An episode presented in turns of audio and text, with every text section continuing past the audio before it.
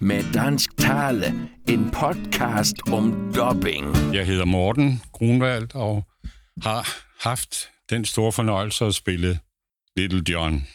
Kom bare, kom bare nærmere, Jesper. John! Ah!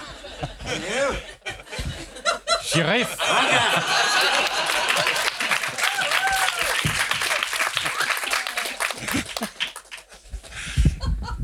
Sheriffen for Nottingham. Jesper Langberg.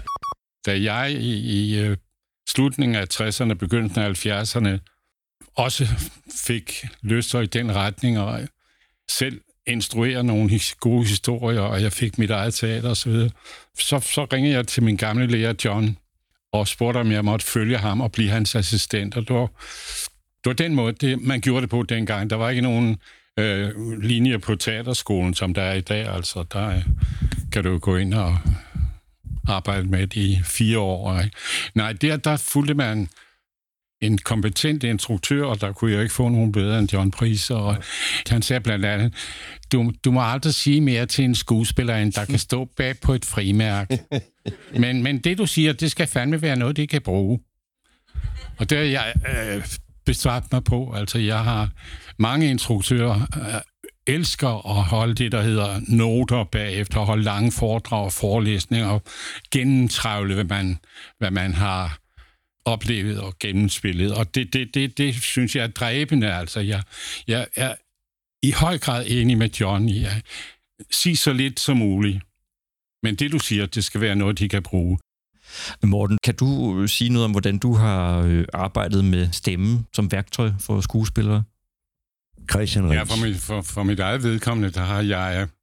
Jeg synes i begyndelsen, den var for tenoral, for, for, for lys, og jeg vil gerne have den lidt længere ned. De der pengene ligger Sabine Crosby.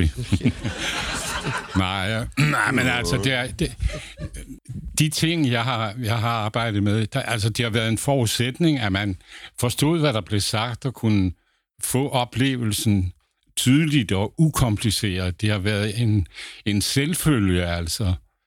Men Jeg har også spekuleret meget over, hvorfor mange af de unge skuespillere har problemer med, med forståeligheden. Men det, jeg tror, de er altså grebet af filmmediet, og der skal det være så naturligt, og det må endelig ikke lyde øh, gestalt eller gemagt, eller det skal være naturligt, altså, og så blæser de på, om, om, om det kan forstås, så det, det synes jeg er synd. Morten og jeg har ikke gået på elevskole sammen, men vi har gået på den samme elevskole inde på det Kongelige Teater. Lige efter hinanden. Efter hinanden, ja. Og der kan jeg huske, at John sagde, at øh, en skuespillers absolute instrument er talen. Og derfor blev vi jo lært at tale tydeligt. Og jeg husker, at John sagde til os elever, vi taler om noget, der foregår her for mit vedkommende i 62. Øh, han brugte ordet twist. At twist, det var noget, mekanikerne havde i baglommen, når man så fik, øh, skulle have olie på sin bil, så tog, tog de en stang op, så tog de det der twist og tørrede det af, og så øh, kunne de stikke det ned i og se, om der manglede olie. Det hed twist, det man havde i baglommen. Det var sådan hvid noget. Og øh, der sagde John, det nytter jo ikke noget, at en skuespiller har twist i klangstykket. Jeg kan godt forestille mig en trækperson eller en trompet der, så den lyder ikke helt lige sådan. Der er altså kommet twist i instrumentet i mellemtiden. Det var bare lige det, jeg fik lyst til at sige. Altså nu var Paul Bundgaard jo også med i Robin Hood som Broder Tok. Ja. En, der desværre ikke er med, men som har lavet utrolig mange tegnefilmstemmer i sin karriere. Det var Ove. Lige præcis. Ja. Noget af det karakteristiske ved Ove, det var jo hans, øh, hans kropssprog og hans øh, stemmebeherskelse. Han havde en udsøgt replik, som var naturalistisk og musikalsk, og øh, du forstod hvert ord, altså. Og det var, hvad enten han arbejdede i filmstudiet, eller han arbejdede øh, på scenen. Ja, Han, han var en udsøgt sprogbegavelse, og Mm. Og et dramatisk talent. Ja, jeg kan kun sige ja. Jeg har haft øh, det privilegium at lave mange, mange ting med ham, både på, på scenen og på film, altså. Vi har, vi har lavet 25-30 film sammen, men lige så meget på teateret.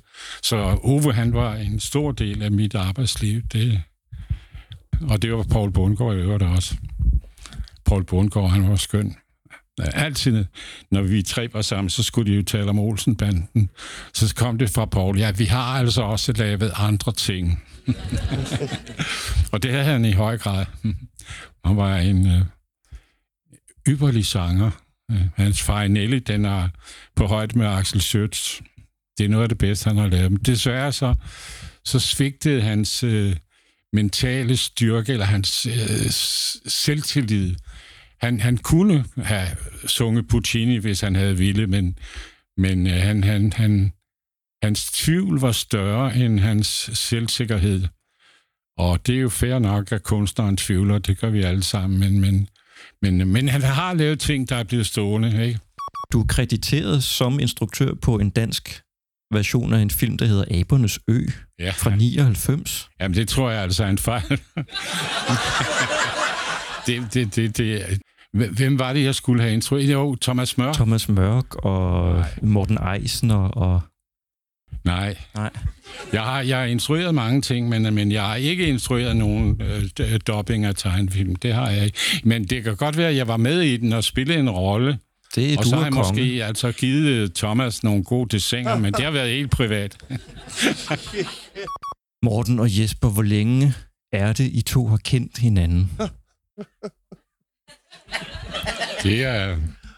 Ja, vi, vi har da guldbryllup.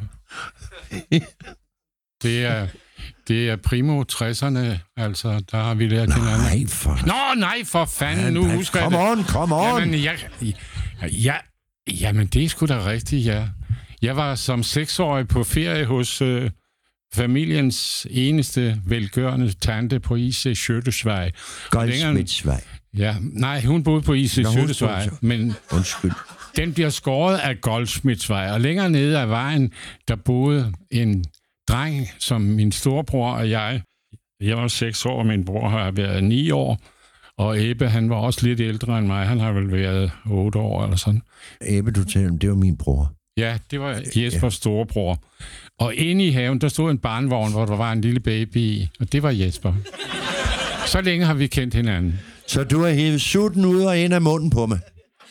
Så længe vi kendt Nej, jeg puttede den i, Åh, sødt af når du tager. Tusind tak. Skal vi...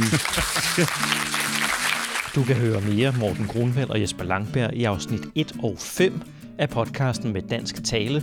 Du finder os på meddansktale.blogspot.com, på Soundcloud, i iTunes og hvor du ellers hører dine podcasts. Vi høres ved i Med Dansk Tale.